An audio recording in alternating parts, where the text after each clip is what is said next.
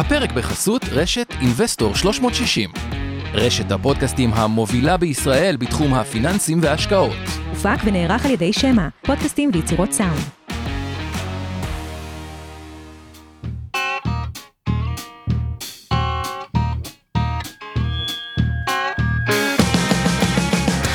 המשקיענים אבנר סטפאק ועומר רבינוביץ' בשיחה חופשית על התחומים החמים ביותר בעולם ההשקעות.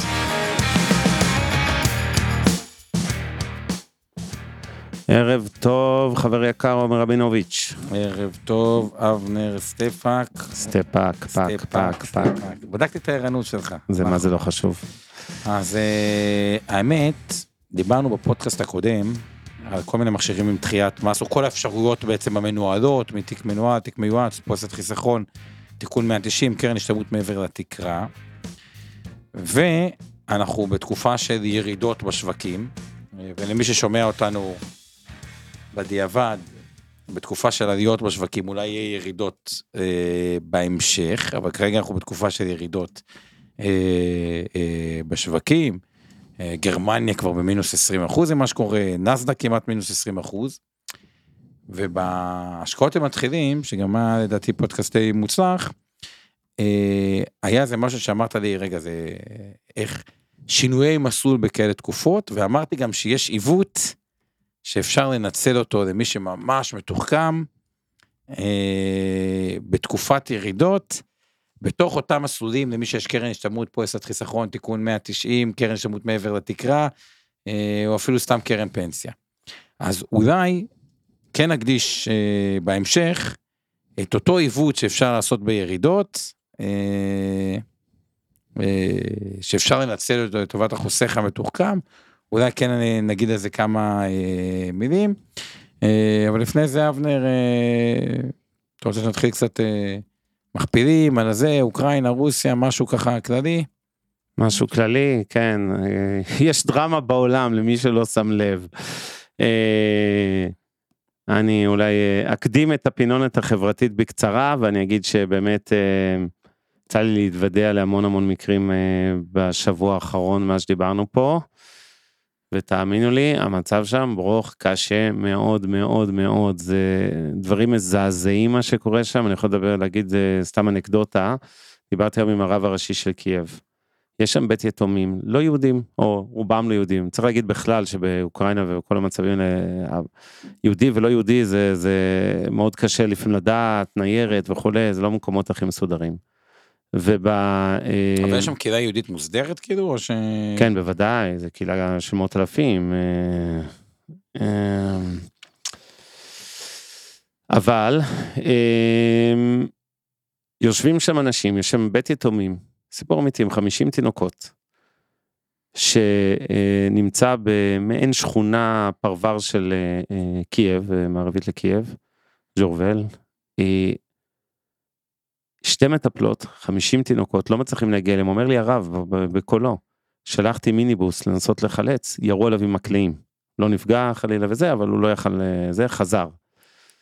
זה פשוט, אני לא, אין לי מילים לתאר לכם. מה עושים, מטרנה, אבל זה דברים. חסר זה... אוכל, חסר מזון, חסר מיליון דברים, ו- וזה לא, זה, אנשים יכולים לתרום, האיחוד האירופי תורם אה, סיוע של מיליארדים, יש באמת הרבה יוזמות טובות שקורות בשטח, אבל אה, מאוד קשה להביא את הדברים האלה לסחורה. זה מקרה נגיד אה, כאב טרי, אתה יודע, כואב הלב כזה דבר, מה, ברור מה, שכואב הלב. מה אפשר לעשות?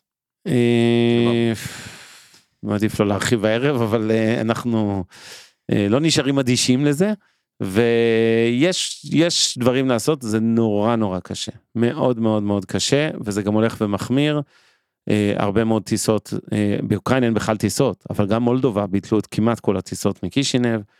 אה, יש מעט מדי יכולת לשנע, אין דלק, אנשים נתקעים בצד הדרכים כשמנסים לברוח מקייב אחר חרקי ולוי וכולי מערבה. מה עושים אם בן אדם תקוע באמצע הדרך? יש במערב אגב סופת שלגים היום, אז בכלל אה, לא כיף. בקיצור, זה מדי פעם, זה, זה, זה כזה... אנחנו חיים את החיים שלנו וזה בסדר, אני לא שופט ולא מבקר, ואני חושב שאנשים, כן, אנשים היום מתעסקים בלתכנן חופשות אולי בפסח וזה, אבל תזכרו שיש פה איזה דרמה גלובלית ולא רק תזכרו את זה לא רק דרך הכיס שלכם דרך ההפסדים בבורסה כי היו כמה ימים של ירידות או זה אלא גם ממקומות אחרים. אה, יש לא מעט פליטים שמגיעים לישראל וכולי, אני מתנצל מראש, אני אחתוך באמצע השידור היום בדרך לנתב"ג לעוד עוד אחד כזה, אה, ואני חושב ש... אה, קיצור, שכל אחד יעשה מה שהוא יכול לעשות, לא משנה אם זה בארץ, לעזור לאנשים שעולים, יהודים, לא יהודים, בעיניי זה בכלל לא רלוונטי עכשיו. פליטים שמגיעים לארץ, איך מקבלים אותם, מה עושים איתם, אתה מכיר את המקרים של אנשים? כן, הראשונים התחילו להגיע, כן, יש כאלפיים בארץ. אה, זה לא יהיה בלתי מוגבל. חלק מהפליטים אגב זה יהודים לגמרי שפשוט לא הספיקו לעשות סידורי עלייה. אז הם, הם מוגדרים כרגע פליט, הם יגיעו לארץ, הם יביאו את כל ההוכחות של היהדות והם יקבלו אה, חוק השבות, אה, אזרחות. וחלק אחר, אה, חלק אחר אה, אה, הם פליטים אמיתיים. אה, יש דיון בממשלה לגבי כמה מדינת ישראל מוכנה לספוג, בין 5,000 ל-20 אלף אה, אנשים שלא יהודים. בעיניי כרגע זה לא נורא חשוב, הילדים האלה שהם בני שנתיים שם בבית יתומים באמצע קייב בין הפגזות, ממש לא מעניין אותי מה הסבא רבא שלהם עשה בשואה והוא היה מהצד של הנאצים או מהצד שהציל יהודים ורובם לא היו כנראה חובבי יהודים גדולים, זה לא רלוונטי. עכשיו, כל העולם וגם מדינת ישראל צריכה להתגייס לעזור, כל אחד בדרכו, זמן, ידע, כסף, חלק מהאנשים יש פריבילגיה שיותר מאחד מהם. זה הכל, תעשו טוב, זה חוזר עם ריבית, ועכשיו בוא ניכנס לעניינים. אוקיי, אז אם יש דברים אופרטיביים גם, אז תגיד ככה אולי... אה, לא, לא, אני לא רוצה עכשיו לעשות מבצע התרמה וזה, הכל בסדר. אני כן רוצה, בוא נעבור קצת לשוק ההון, או בעיקר לשוק ההון, אה, ואני רוצה להתייחס באמת למשבר הזה עכשיו מהזווית. אה, בהמשך מה שאבנר אמר, כדי שנעשה סדר על מה הפודקאסט היום, הוא להבין קצת אולי את ההשפעות עומק. אה, או דברים, גם בטווח הקצר וגם בטווח הארוך, של אה, מה המלחמה הזו עושה, ורק אולי שווה להתחיל במילה, למה בכלל המלחמה הזאת, אם אני רוצה לעשות רגע רציונליזציה, כלומר, רוב הסברות שזה לא על בסיס רציונלי, אבל בכל זאת רגע נלך לרציונלי. אה, אז רגע לפני נגיד תודה ונזכיר נכון. שכל החרשים לקויי שמיעה יש לכם את איתן גרבר raise your hand אנחנו נעביר אתכם לפאנל ואז תוכלו לראות את הסימון לחרשים יש לנו את מיכל כץ שעושה תמלול לשפת הסימנים את דור שעושה לנו פה את הפודקאסט ואת כל השידור מכאן את עוז גצליק ממיטב דש שמנהל את כל ההפקה של המשדר הזה מהבית.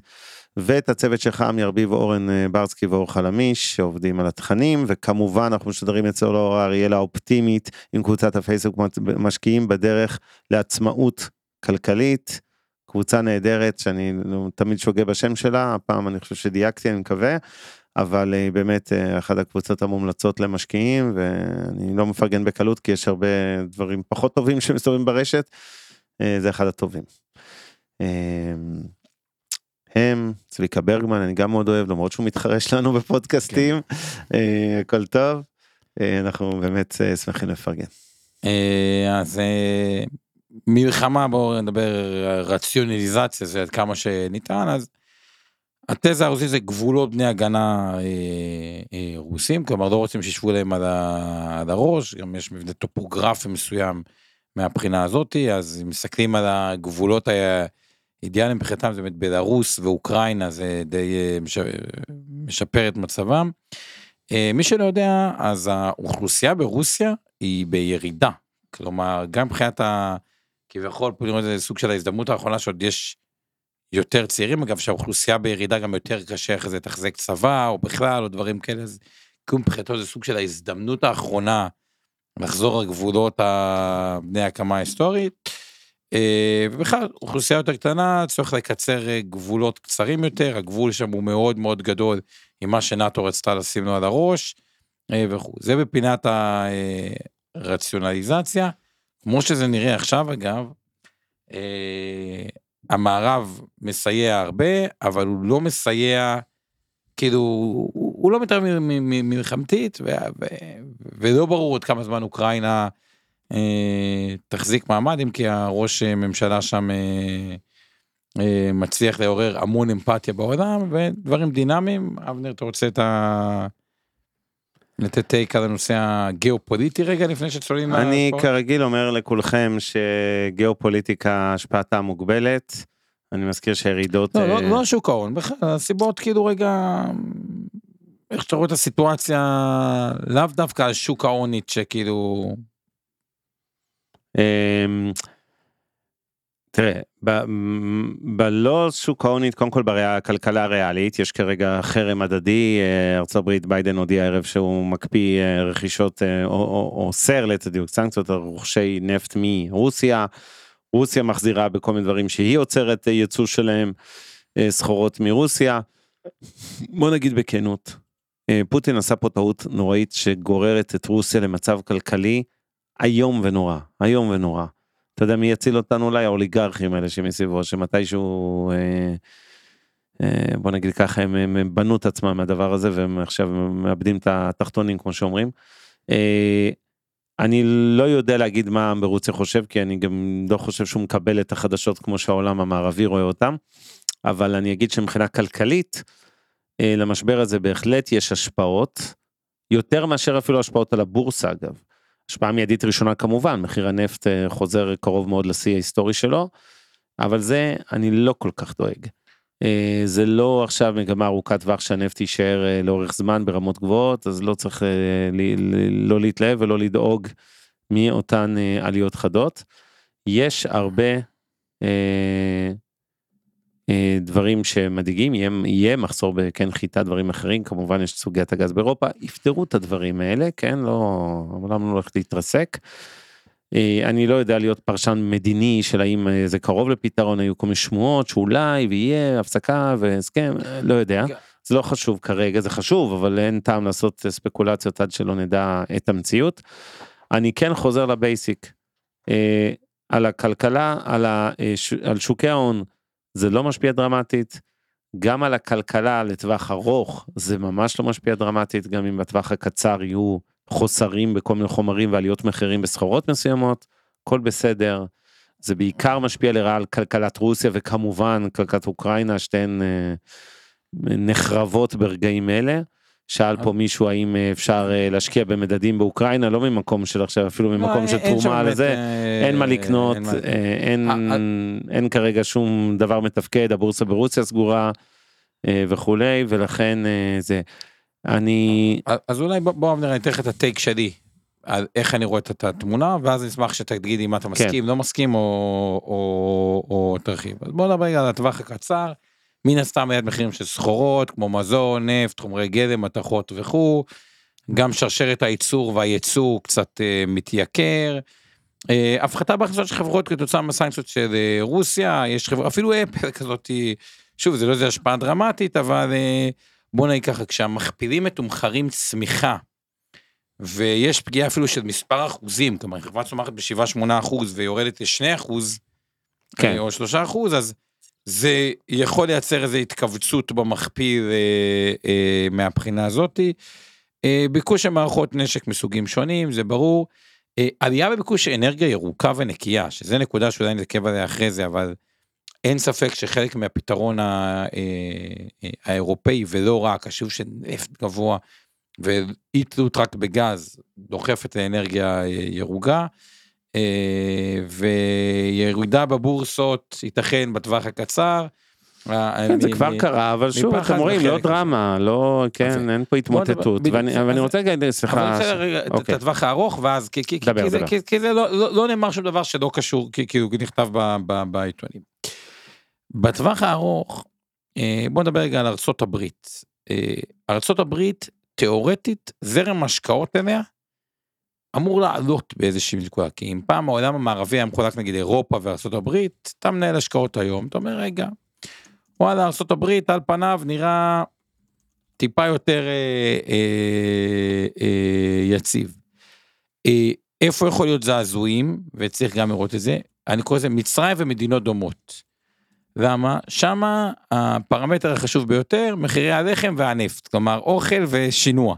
כן. כי אצל המצרי שהתל"ג שלו מאוד מאוד נמוך, ואני אומר מצרים ומדינות דומות, הנושא של דלק הוא אקוטי, הנושא של אוכל הוא אקוטי, חלק גדול מהמשכורת הולך לשמה, כלומר על הישראלי שהוא גבולי אז הוא יגיד טוב אני לא אטוס לחו"ל, המצרי ממה אני חי, וצריך ככל שזה עובר זמן זה יכול לייצר אה, אה, חוסר לימוד. אירופה, האצת תחום האנרגיה הירוקה, אה, וצמצם את התלות בגז אה, מרוסיה, גם זה ייפתר יותר אה, אה, מהר.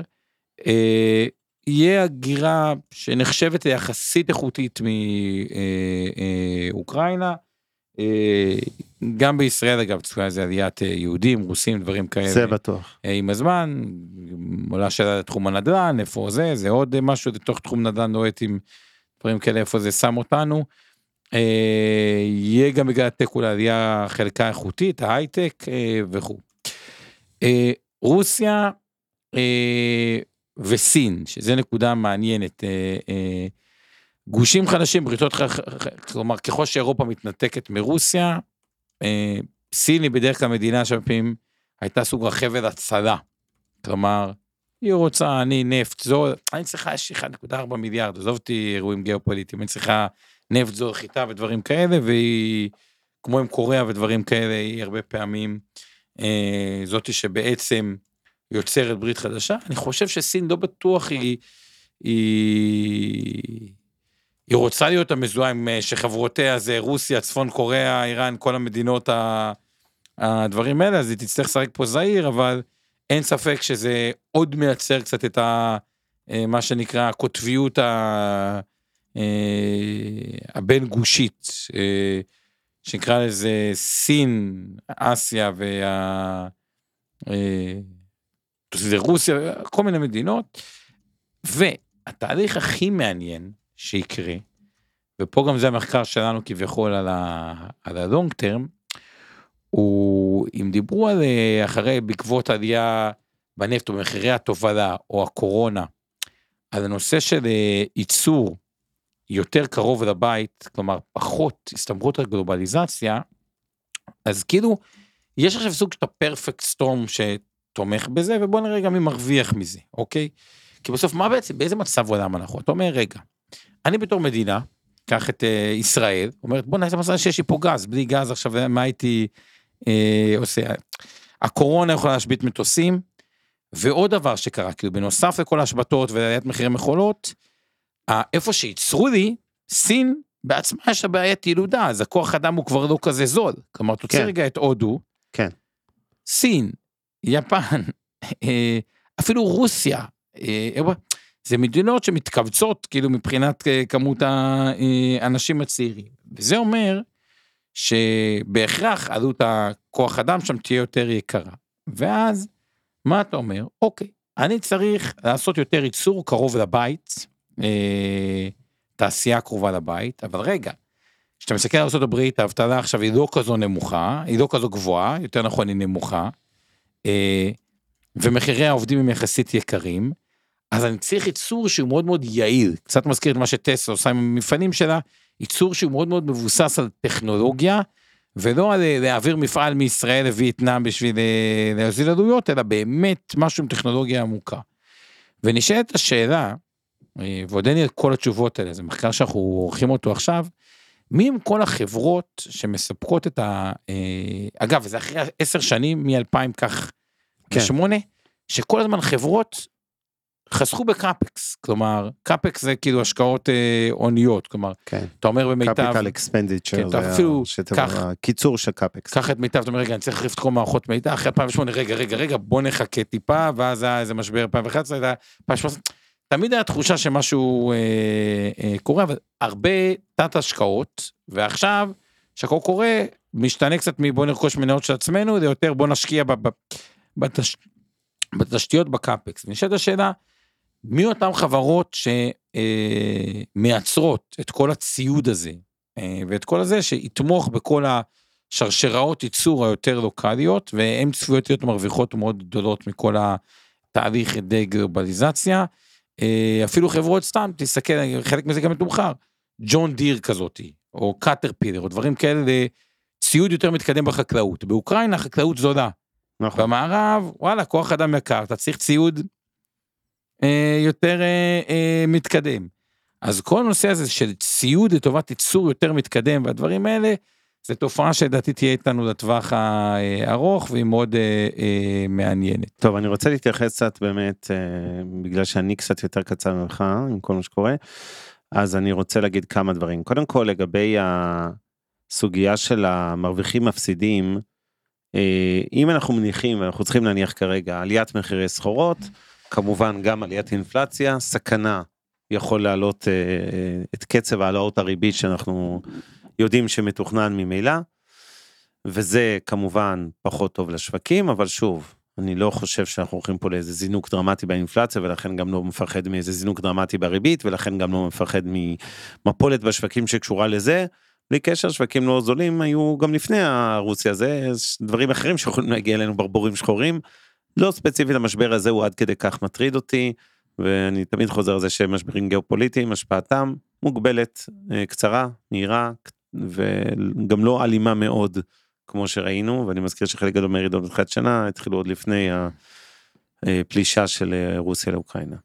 עכשיו יש קודם כל מדינות שמרוויחות מזה כן מדינות כמדינות. אה, כל מי שבעצם שחקנים שהם יותר מוטים לייצוא סחורות שווקים כמו אנגליה אני שם עליו דגש כי אני מזכיר שאני מדבר עליו הרבה על אנגליה אמיתית לא על הבורסה באנגליה במדדים של ה... נקרא לזה של החברות הגלובליות שנסחרות באנגליה אלא דווקא המדדים של הפוצי נדמה לי 250 בקיצור החברות היותר אה, בריטיות.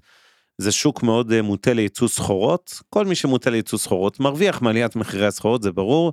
זה שווקים כמו אנגליה קנדה שוק מעניין תסתכלו עליו יותר זול מארצות הברית ומן אה, הסתם זה אחד משוקי הסחורות הגדולים בעולם. ובשווקים המתפתחים יותר נקרא לזה זה ה emerging market זה שווקים כמו ברזיל ומקסיקו זה גם שתי מדינות אה, ברזיל הייתה מדינה מוכה כידוע. אה, ו... ובגדול אה, זה יכול קצת לעזור לה לצאת אולי חלקית או אולי גם יותר מחלקית מכל הנושא של ה... זה כן רק שתבינו וולה חברת מכרות ברזילאית אז עלתה מתחילת השנה 46 אחוז שכל העולם כן. קרס. טוב שואלים אותנו פה אני רק אה, אתייחס קצת גם להערות ואני רוצה לחבר את זה לאיך שאני רואה את העולם עכשיו אה, בראי הדבר הזה. אה, קודם כל שואלים איך קונים סחורות יש מיליון דרכים הפשוטות ביותר יש תעודות סל יש קרנות סל קרנות נאמנות של סחורות. יש תעודות ספציפיות על סחורה ספציפית נניח זהב יש קרנות שהם של כל מיני סוגי סחורות.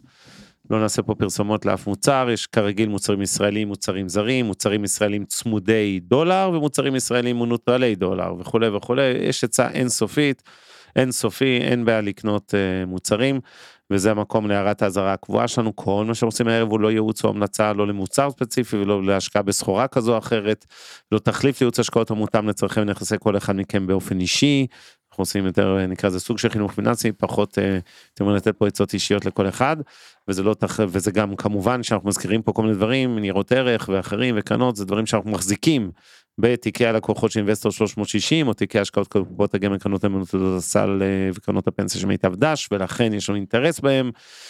וכל מה שאומרים פה הערב זה דעתנו הפרטית והאישית של עומר ואבנר ולא של אינבסטור או מיטב דש.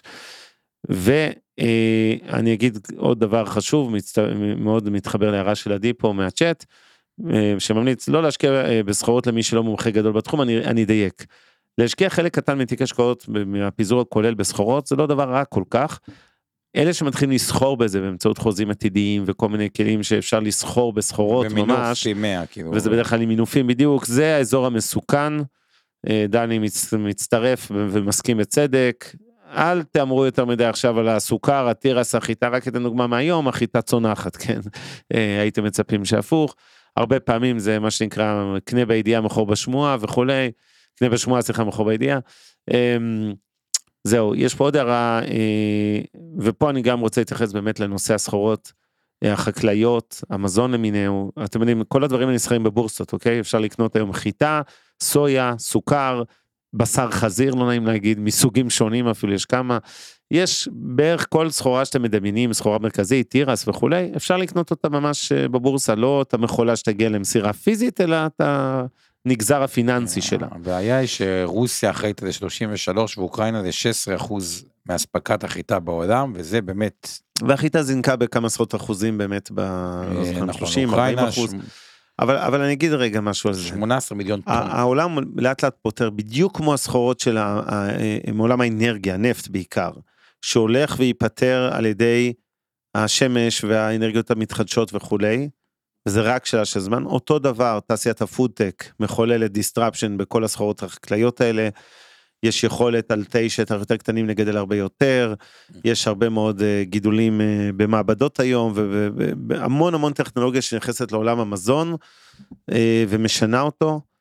ואני חושב שהרבה רובוטיקה מזכיר פה אבי בחקלאות וכולי, וחקלאות ירוקה מה שקוראים, יש כל כך הרבה מהפכות בדרך, זה העולם היום יותר חסין למשבר רוסיה אוקראינה משהו היה לפני 20 שנה מבחינה טכנולוגית. ולכן זה גם קצת פחות מדאיג אותי כל הדיונים האלה על הנפט, מה יהיה עכשיו שביידן אוסר לקנות נפט מרוסיה, מה יהיה שזה.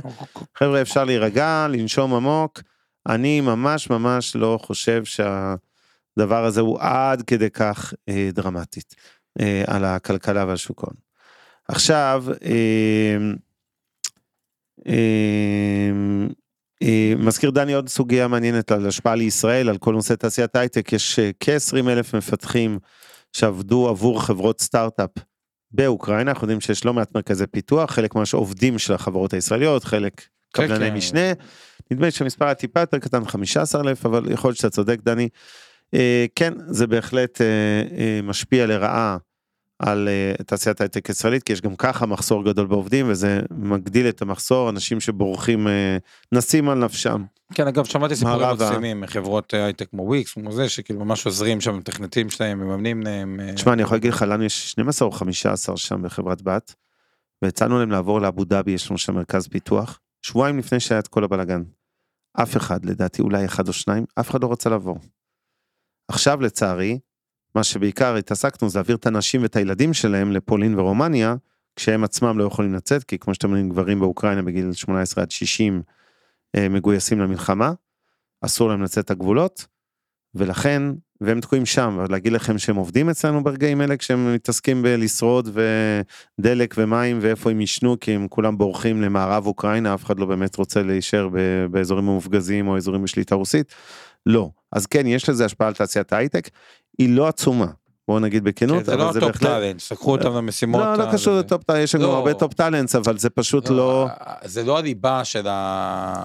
אוקיי, תמשיך. לא, אז זה- אני אומר, כן, כן, אה, על תעשיית ההייטק ההשפעה היא בעיניי מוגבלת, עיקר ההשפעה הכלכלית, אם אני מסכם את, אה, את הסיפור הזה של רוסיה אוקראינה, קשור בעיניי למחירי סחורות, אינפלציה, אולי קצת עלייה בקצב העלאות הריבית, לא דרמטית.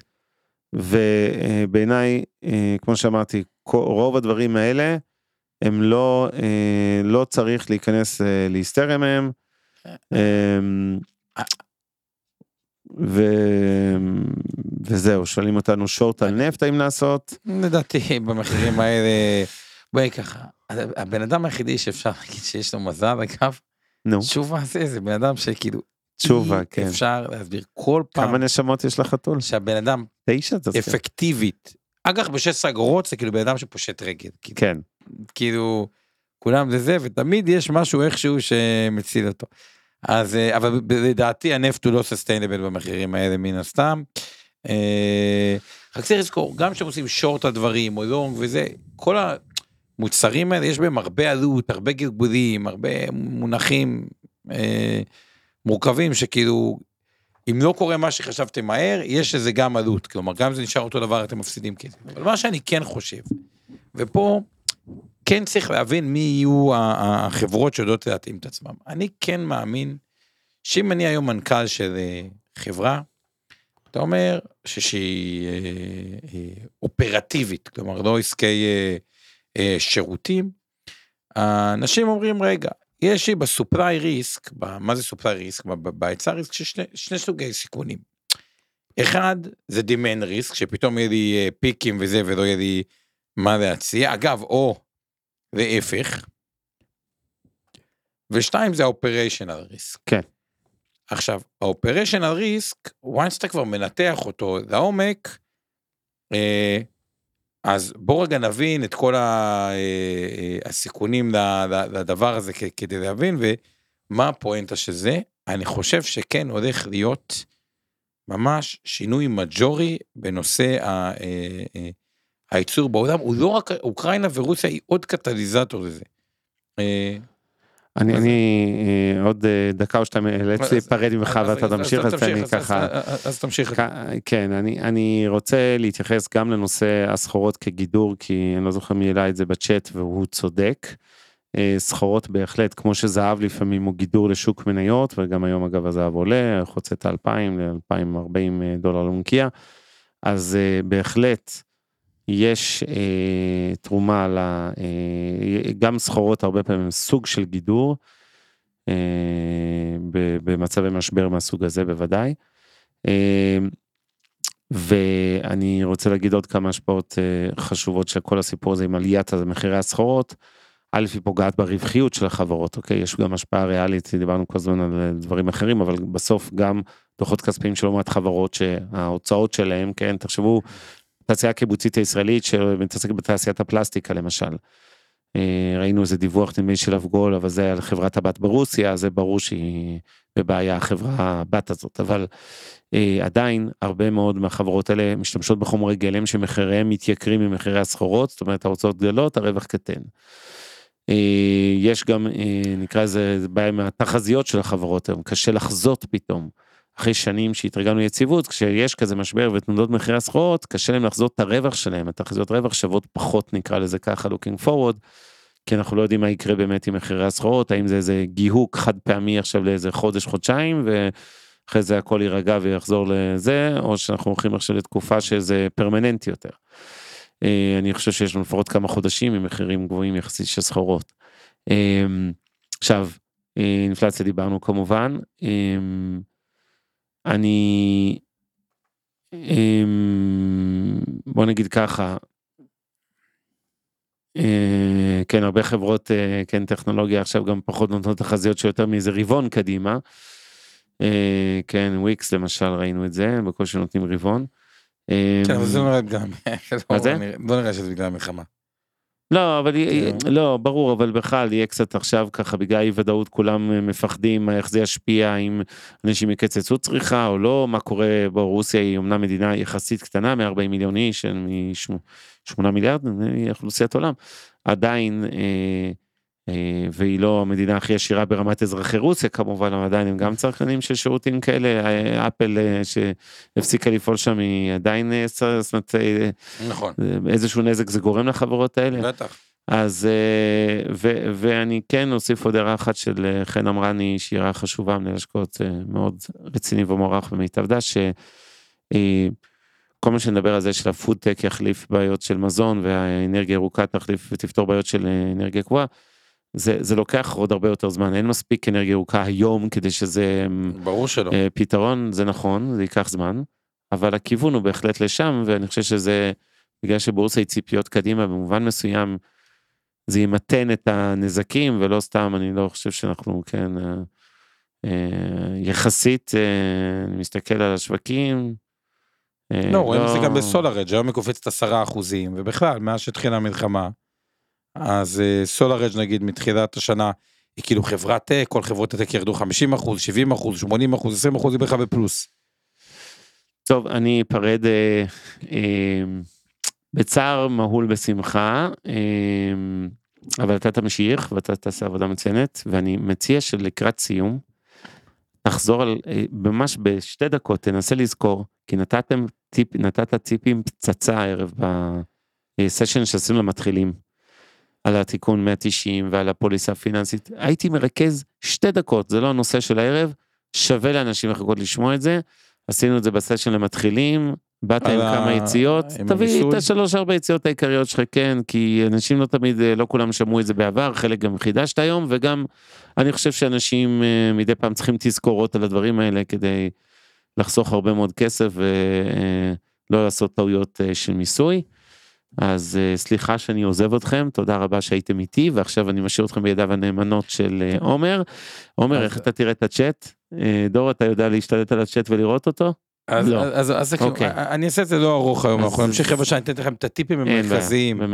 כמה דברים על מיסוי, ואני אגיד לך ביי אבנר, לך תציל... לא, לא, לא הולך להציל אף אחד, הכל טוב. אז, אה, אה, אז אני אתעדכן ממך אחרי זה, אבל בגדול הדבר המרכזי שצריך לעקוב אחריו ולראות מי החברות שיצליחו למנף את זה בצורה טובה, זה אלה שיבינו שה-operational risk, לתפיסתי, אה, עלה. צריכים להיות כן חברות קצת יותר לוקאליות, אבל מישהו צריך לבנות, נגיד, אוקיי, בונים מפעל חדש, מקומי, זה לא משנה אם זה ארה"ב או באירופה, צריך את הציוד למפעל, צריך לעשות אותו נכון, צריך לבנות אותו נכון, צריך כזה שעובד, וגופים ותחומים שיצליחו לעשות את זה בצורה טובה, צפויים אה, לשגשג, אנחנו בדיוק עושים על זה אה, אה, מחקר, אז אולי שווה באמת שנעמיק על זה אה, בצורה, אבל הפרפקט סטורם, שילוב הזה של שינוע גבוה, נפט גבוה, חוסר יציבות, דברים שפחות אפשר להסתמך, תמיד גורמים אפילו בתחושת הרגש, וואלה, אני רוצה את השליטה יותר קרוב. אה, אליי. במדינה שלי אני מבין שזה יעלה לי כסף, אני מבין שזה יפגע בי בטווח הקצר, אבל חברות מגיעות יחסית בצורה, אה, הרבה חברות עם הרבה כסף, אה, ופשוט אומרות, לגדר את הסיכון הזה מצדיק אותנו, וכל מי שמספק את הציוד לאותם מפעלים, אה, או חברות שבונות את אותם מפעלים וזה מייעל, סתם, מפעלי טסלה, אה, ואני לא נכנס רגע לתמחור של טסלה, הם מאוד מאוד יעילים מבחינת דרך הייצור של הרכב, רואים את זה גם בשולי רווח של טסלה, שהם גבוהים משמעותית מחברות אה, אה, אחרות, כמובן בוסט לאנרגיה אה, אה, ירוקה. אה, אז זה ככה לגבי אה, אוקראינה רוסיה וצריך לראות את ההתפתחויות אבל שוב אלה הדברים המרכזיים וגם לראות שזה לא יוצר עוד חוסר ודאות בעוד מקומות הזכרתי את מצרים מקודם וזה ככל שהנפט והחקלאות וזה יותר ארוך ארוך יותר זמן זה יכול להתסיס עוד אה, אה, אה, זירות אבל בעיקר אנחנו עוקבים אחרי זה ונעדכן אה, לאורך הזמן אבל תמיד תמיד צריך לזכור. שורה תחתונה, אני חוזר לאיזה שקף שדיברנו עליו לא מעט, ברמה ההיסטורית, מלחמות, אה, הריקאברי היה מהיר, ותזכרו גם שפתאום הרבה אנשים אולי בכלל יגידו, אפשר לעשות ייצור יותר יעיל, או אפשר לעשות אנרגיה ירוקה יותר מהר, כלומר התחושה הזאת של הבהילות, או שצריכים להתקדם, או שצריך לפרוץ גבולות, בדיוק כמו שהיה אחרי, אה, בקורונה, אז פתאום היה את אותו חיסון יחסית מהר, שבדרך כלל לקח יותר זמן, אה, גם מלחמות אה, מייצרות, אה, מוציאות הרבה פעמים את היצירתיות, כי אין מה לעשות, כשמדינה נמצאת עם גב לקיר או עם קושי או דברים כאלה, אני לאו דווקא מדבר על, רק על אוקראינה, אפילו גרמניה שתלויה בגז, אז פתאום מתחילים לחשוב יצירתי, מה שלא קמים ביום יום שלנו, שאין את הלחץ הזה ואומרים רגע איך אני משנה הכל. שנייה רגע, מעבר ממש ממש חד לנושא המיסוי, כי היה פודקאסט שתפיסתי הוא, הוא, הוא חשוב מאוד, על כל נושא מכשירי ההשקעה המנוהלים. אז הזכרנו על כמה מכשירי ההשקעה אה, אה, מנוהלים, והרוב פה מכירים את זה, אה, תיק מיועץ או מנוהל, פוליסת חיסכון, תיקון 190, קופת גמל להשקעה, וקרן השתלמות כשלעצמה, וקרן השתלמות מעבר לתקרה לעוסק מורשה, עוסק פטור, מי שלא מכיר, אפשר להפקיד מעבר לתקרה, בין אם ב-IRA לנהל בעצמכם ובין אם לתת לגוף אה, אה, לנהל עבורכם את הכסף. מה הטיפים הככה הפחות מוכרים, אה, שככה אנחנו במסגרת אבותינו אינבסטורי חברה לתכנון פיננסי, שאמור לייצר אלוקציית השקעות אה, אה, אה, משקיעים, דוחות, מעקב שוטף, אה, אבל הרבה פעמים מהצרכים של בן אדם אומר רגע, יש באיזשהו שלב שאני צריך למשוך את הכסף. וכשאני מושך כסף, לא משנה מאיזה מכשיר, אני רוצה לשלם מינימום מס. והיה כמה טיפים שהתייחסנו, שאני חושב שזה ראוי לשתף את כולם. אז בואו ניקח מכשיר שהוא יחסית פשוט, פוליסת חיסכון, אה, מזכיר, אפשר לעבור במסלולים, וזה לא אירוע מס ב, אה, בגופים. אגב, יש עוד איזה תת עיוות ככה למי שמשקיע ממש מתוחכם, בזמנים של ירידות כמו היום, בדרך כלל המסלולים הכלליים, אה, יש בהם השקעות אלטרנטיביות. עכשיו, השקעות אלטרנטיביות, השערוך שלהם הוא הרבה פעמים בדיליי, כלומר, אה, אגב, לטוב ולרע, אה, כלומר, אם שוק המשרדים חזק, זה לא ששאר משערכים את המשרדים כלפי מעלה, למרות שמניות המשרדים בארץ עלה, וששוק המניות הוא רע, נגיד בקורונה, שחברה כמו מדיסרון נחתכה בצורה דרמטית, אה, כי אמרו, יש קורונה ונכסים מסחריים, או משרדים חלפו מן העולם, אז אם חברת הביטוח מגדל או, או כלל, לא משנה, מחזיקים בנדל"ן, או הראל, מחזיקים בנדל"ן מסחרי, הם לא משערכים אותו מהר כלפי מטה, כלומר, זה בדרך כלל מה שנקרא, לוקח רבעון או שתיים, או גם בחברות השקעה פרטיות, חברות venture capital וכו'. מה כביכול העיוות שזה מייצר למי שמתוחכם, תלוי גם הסיכון אגב נוגד את האינטואיציה. מי שעובר כביכול מהמסלול הכללי למסלול המנייתי בתקופה של ירידות, על פניו הוא לא קיבל את הירידה המלאה שהייתה צריכה להיות במסלול הכללי, כי היו שם הרבה נכסים שתאורטית אולי היו אמורים לרדת, אצל כל משבר הקורונה, כשמניות הנדל"ן קרסו, לאו דווקא שערכו את הנדל"ן בהשקעה ישירה כלפי מטה, אה, ואז כאילו את העלייה בשוק השכיר, הוא מקבל על כל הסכום.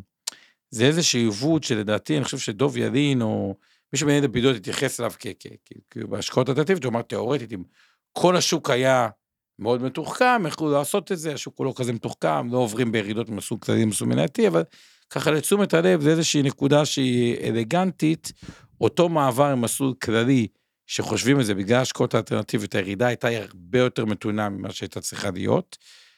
תיאורטית הם גם היו צריכים להיות משוערכי אה, כלפי מטה, אבל במבחן המציאות זה לא קורה, לוקח רבעון או שתיים לעדכן אותם. ואז את כל העלייה, אתם עושים כן בשוק השכיר, ואז אפשר לחזור למסלול הכללי, זה ככה שיעור הסופר מתקדמים בעניין אה, עיוותי העברת אה, אה, מסלולים. הדבר השני שהוא מגניב, שבו אני רציתי רגע לחדד, זה הנושא של בוא ניקח עסק חיסכון. נגיד שמנו מיליון שקל לצורך העניין, או מאה אלף שקל, כל אחד לפי הסכום שלו, אבל הדוגמה שאני אעשה עכשיו היא על מיליון שקל, והרווחנו מאה אלף שקלים. על פניו שאנחנו מושכים את המאה שקלים, המאה אלף שקלים רווח שלנו, אז אנחנו חייבים 25 אחוז מס, כלומר 25 אלף שקלים. אבל זה לא עובד ככה, זה לא נכון, אוקיי? וכשאתם מושכים את ה-100 אלף שקלים רווח, 90 אלף שקלים בכלל יכירו בזה כקרן, ורק על 10,000 שקלים יראו בזה כרווח. כלומר, המיסוי התיאורטי צריך להיות 25 אחוזים, אבל רק על 10,000 שקלים, לא על כל ה-100 אלף, אה, אלא רק על 10,000, כלומר, 2,500 שקלים מס על משיכה של 100 אלף, אבל גם זה לא נכון. כי זה 25 אחוז בניכוי אינפלציה, זה במשך שנתיים האינפלציה הייתה 2 אחוז לשנה, כלומר 4 אחוז, אז בעצם גם על ה... עוד פעם, שמנו מיליון, הרווחנו 100 אלף, על 90 לא ייקחו לנו מס, כי זה בכלל קרן, רואים בזה משיכה חלקית של קרן וריבית, על 10 אחוז ייקחו לנו 25 אחוז מס, אבל גם זה בניכוי אינפלציה, כלומר לא ינקו לנו על ה-10,000, אלא רק על 6,000, כ-4 אחוז אינפלציה, כלומר ינקו לנו 1,500, שזה אחוז וחצי, במקום 25 אחוז. וזה דרך למשוך כסף. אבל אז בא בן אדם ואומר, וזה הטיפ שאני רוצה לתת לכם, וזה נכון לקרן השתלמות מעבר לתקרה, זה נכון לגבי פוליסת חיסכון, זה נכון לגבי אה, כל מכשיר, ואפשר לעבוד עם זה ברמות תחכום שונות. אה, אם תאורטית יש לנו פוליסת חיסכון שכבר הרווחנו עליה הרבה כסף, כי היא ותיקה, קרן השתלמות או משהו, הרווחנו עליה 20-30 אחוז אה, עליית ערך. עכשיו כל מה שנמשוך הוא כבר שונה, כי אם שמנו 100 אלף שקל, בוא ניקח פעם דוגמה על 100 אלף שקל, והרווחנו 30 אלף שקל, ונרצה למשוך את ה-30 אלף שקל רווח, אז עכשיו ה-25 אחוז מס, בוא נניח רגע אינפלציה אפס בשביל הפשטות, למרות שהבנו שאינפלציה היא גם מגנה על הרווח שלנו. המס כביכול הוא 30 אחוז, כי מכירים חלק יחסי של קרן וחלק יחסי של רווח. אז מה הטיפ שאני נותן לאנשים? אוקיי, אני אומר אחד משני הדברים. או שכבר יש לכם פוליסה שהרווחתם עליה הרבה, ועכשיו התפנה כסף, לא משנה למה קיבלתם בונוס בעבודה, אה, מכרתם נכס, קיבלתם כסף כל אחד וסיבותיו שלו. במקום להשקיע באותה פוליסה, אוקיי, עוד פעם, תפתחו פוליסה חדשה. למה? כי הפוליסה שהרוויחה 30 אחוז, אוקיי, אם פתחתם פוליסה חדשה, אה, והרוויחה עכשיו אה, רק 5 אה, אחוזים, ואז תצטרכו את הכסף ותמשכו משם, אז יהיה לכם הרבה הרבה פחות מס, כי אז כמעט כל מה שאתם מושכים זה קרן. אז זה ככה טיפ אחד, מכשירים עם הרבה רווח, במקום להפקיד עליהם עוד פעם, אה, תפתחו אה, מוצר דוחה מס חדש. ואותו דבר גם יכול לגבי המניות. כלומר, קניתם מניית מייקרוסופט, או גוגל, או אפל בעבר. למה? כך, לא נכנס רגע מאמינים בטכנולוגיה, אני דווקא, היה לי שיחה מעניינת אתמול עם מי שככה מכיר עם אה, מנהל השקעות אה, זיו ספיר, והוא אומר, אה, דיבר על למה הוא, אה, ושוב, זה לא ייעוץ וזה לא זה, זה שיחה חופשית, אה, אה, משתף אתכם מתוך ככה שיחה אה, אה, שהייתה, אמר, גוגל בסוף הפגשת, כאילו, השקיע, בסופו של דבר, השקיע בגוגל, מייקרוסופט, פייסבוק, בכל הגדולות, מתוך איזושהי תזה שמה שאנחנו נפגשים איתו הרבה ביום-יום, אה, שמהווה סוג של תשתית של העולם, אמור להצליח. עכשיו, מה הרבה אנשים עושים? חסכו עוד כסף, ישימו אותו עוד פעם במניות האלה. אבל כשתפדו אותם, יהיה המון המון מס. על אותו עיקרון, תחשבו שהייתם פותחים עוד חשבון בנק, שמצד אחד יש לכם את המניית מייקרוסופט או אפל אמזון, שעלו את ה-100% שלהם בעבר, ועכשיו אם אתם מוכרים אותם, יש לכם הרבה מס. במקום לקנות את אותה מייקרוסופט עוד פעם באותו חשבון וכאילו למצע את זה, קנו את מייקרוסופט בחשבון אחר, שהיא עלתה עכשיו רק 10%, אם מכרתם אותה, יהיה לכם הרבה פחות מס, כי הרווח הוא, הוא, הוא הסכום יותר קטן. כלומר, לא, לאו דווקא להוסיף לטוב משהו שהרוויח, שוב, נכון לגבי פוליסת חיסכון, קרן שירות מעבר לתקרה, תיקון 190, אלא לפתוח קופה אה, אה, נפרדת, מתוך הנחה שאם תצטרכו את הכסף בעתיד, עדיף למשוך מהמכשיר שיש בו פחות מס, ולא מהמכשיר שיש בו אה, אה, יותר מס אה, צבור, כי לרוב אני רואה תיק מנוהל רק בחשבון אחד, אה, וכו' וכו', אה, או, או מכשיר שמוסיפים עליו אה, עוד פעם. אז זה ככה טיפ נוסף. לגבי תיקון 190, יש חוזר חדש, נתייחס אליו בפודקאסט, אבל הוא חוזר מאוד מאוד מעניין, שמאפשר לכל מי שיש ביטוח מנהלים קרן יוד או כל מיני דברים ישנים, לקבל איזושהי אולי הטבה, אבל נתייחס לזה בפודקאסט קודם, אבל חוזר ששווה. מילה לגבי חסכונות לנכדים, ככה למי שזה אה, מעניין אותו, במוצר קופת גמל להשקעה, שמכירים 70 אלף שקל לשנה. אה, ועם זה אני אה, אסיים אה, אה, היום. הרבה פעמים שואלים אותי לגבי חסכונות לילדים, חסכונות ל, אה, לנכדים. היה פה שאלה הרבה לקוחות, התכנסנו ככה ועדת מתכננים, אינבסטור עוד פעם חברה לתכנון פיננסי, ש... אה, כמו המטרה למקסם את ההשקעות, אבל גם להכניס איזשהו אלמנט חינוכי, כי בסוף הכסף של הרבה אנשים שהם מנהלים, יש עליו כושר שהם יעבירו אותו לילדיהם, אה, אה, בין בשלב כזה או אחר, או, או, או, או רוצים לעשות בסוף טוב לילדים, או סבים וסבתות לעשות טוב ל, ל, ל, לנכדים. וקופת גמל השקעה הוא מכשיר מאוד מאוד חכם, הוא מאפשר אפשרות לדחיית מס, לעבור במסלולים, לעבור בין אה, אה, אה, אה, גופים, וגם אם מחכים מספיק זמן ובסוף נגיע איתו לגיל הפנסיה, למשוך את זה כפנסיה פטורה ממס. מי שיכול תיקון 190 בדרך כלל הוא עדיף, אבל אה, אני שם את זה רגע בצד, את התיקון 190 שעדיף על קופת גמל השקעה, אני רוצה לתת לקופת גמל אה, להשקעה.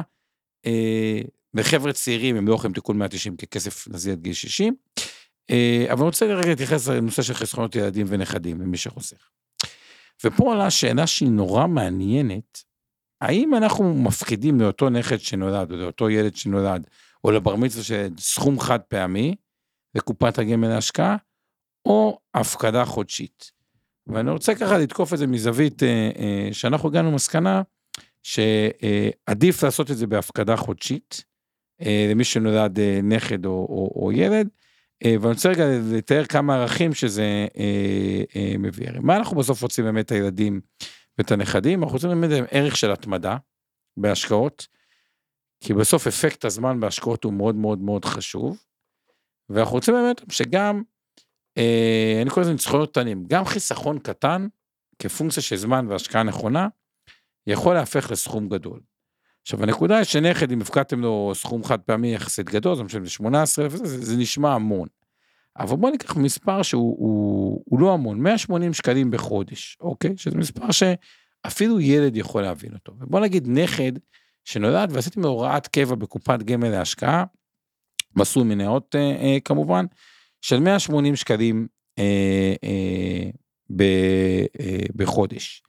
אז 180 שקלים בחודש כפול 12, כפול עד שהוא יגיע נגיד לגיל אה, אה, 18 או 20, אה, אז ניקח את זה אה, כפול 20 שנה, הופך להיות 43,200. ואז פתאום אומרים, וואו, 180 אלף שקל בהתמדה, אה, הופך לסכום די מהותי. אם אנחנו ניקח את אותו דבר בדיוק, את אותו 180 שקל, כפול 12 כפול 20, רק אני אוסיף את התשואה של מניות, כלומר 1.08, 8% בשנה, בחזקת 10, 10 שנים, אז אנחנו נקבל סכום של 93,000, כלומר קצת יותר מכפול. מה הערכים בעצם שאנחנו מלמדים את הילד או את הנכד? אנחנו מלמדים אותו אחד, נושא של, אה, וואו, התמדה, 180 שקל, קודם כל תכנון טווח ארוך, וואלה, נולדת, נכד, ילד, חשבנו עליך, תכננו את עתידך. שמנו עליך קופה 180 שקל בחודש, זה משהו שחלק מהאנשים יכולים לעמוד בו.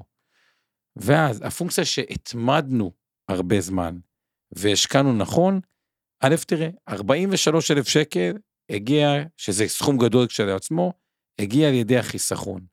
יותר מזה, קצת יותר מ-43 אלף שקל, כלומר במקרה הזה אה, קצת יותר מפי שתיים, הגיע בזכות התשואה, ולימדנו אותו התמדה, לימדנו אותו לאורך זמן, תכנון, אפקט של דחיית מס, ואפקט של ריבית אה, דריבית והשקעה אה, אה, נכונה. לדעתי זה שיעור מקסים לחיים, אז זה ככה איזשהו אנקדוטה, לא יודע אם זה ברוח ה... תמיד שיש מלחמות, מדברים על ילדים, לעשות את זה, לאו דווקא בהקשר הזה, זה משהו שלדעתי הוא מקסים, כמובן, מי שרוצה אפשר כשהוא נולד, לקחת את זה למקום של שיחות בר מצווה, שיחות בת מצווה, גם 180 אלף, 180 שקל בחודש לגיל 13 של ילד זה 60 אלף שקל, וכשהוא גדל גם אומרים לו, תקשיב, אם לא תמשוך את זה, בשוטף צריך את זה, לימודים, דירה וזה, תמשוך את זה. אבל אם במקרה יש לך מקורות אחרים ואתה מצליח למשוך את זה, ונגיד הפסקנו לו בגיל 20, ואפשר למשוך את זה אחרי זה בגיל אה, אה, 67 פטור ממס, אז תראו גם משהו שהוא באמת מדהים מבחינת ה... הריבית היא ריבית. ניקח את אותו 180 אה, אלף שקל, כפול 12, כפול 1.08, 180 כפול 12, כפול 20 שנה, כפול 1.08 בחזקת 10, כי על חלק מההפקדות 20 שנה חיסכון, על חלק 0, אז ככה עושים ממוצע, הגענו ל-93 אלף שקל. נגיד בגיל 20 הפסקנו למשוך את הכסף, כלומר, הפסקנו להפקיד לו את הכסף, אבל הוא ממשיך באותו מסלול מניות ששמנו לו, לגיל הפרישה שלו, כלומר 47 שנים אחרי, שוב זה ממש, לוקח את זה ממש רחוק, אבל רק בשביל הדוגמה הקונספטואלית, אותם 180 אה, שקל שהפקדנו לו עד גיל 20, הוא לא משך אותם, בגיל 67, כשהפסקנו להפקיד בגיל אה, אה, 20 את הכסף, אותם 93 אלף שקלים נהפכים להיות כמעט שלושה וחצי מיליון שקלים, ואם הוא ימשך אותם כקצבה, הוא ימשך את זה פטור ממס או באפס אה, אה, מס, אה, וכמובן שעושים את זה לילד, הילד בדרך כלל יעשה את זה לילד שלו, וזה מכניס איזשהו אלמנט של חינוך פיננסי אה, משפחתי. אז אמרתי, נסיים ככה באיזה משהו כזה אה, נחמד על חסכונות ילדים אה, ונכדים. לצערי אני לא יכול לראות את הצ'אט, ואבנר הלך, אז אני אגיד לכם לילה טוב, ומקווה שאוקראינה ומי שיש לו גם קרובי משפחה, או בכלל, או מכיר אנשים, או עובדים, אוקראינה ורוסיה, אז ככה, שנעבור את זה בצורה כמה שיותר אה, אה, מהירה אה, וקלה. ומבחינת הזווית ההשקעתית, לדעתי השיפט המרכזי שנוצר בעולם, הוא בעיקר בזה שמבינים הרבה חברות שירצו את שרשראות האספקה שלהם יותר לוקאליות, ואנחנו עכשיו במחקר עומק על מי, ה, מי החברות שאמורות ליהנות מהטרנד הזה.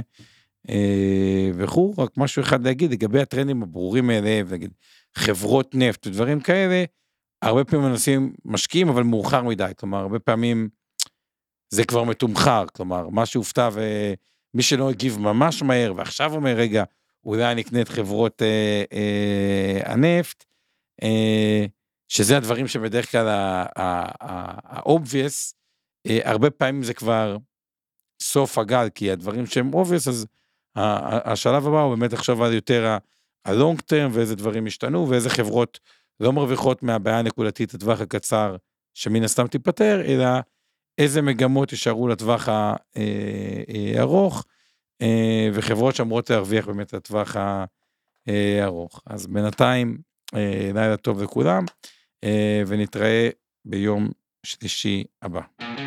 מוזמנים להזין לפודקאסטים נוספים שלנו, המשקיענים, השקעות למתחילים, Investor Live וכסף חדש. הופק ונערך על ידי שמע, פודקאסטים ויצירות סאונד.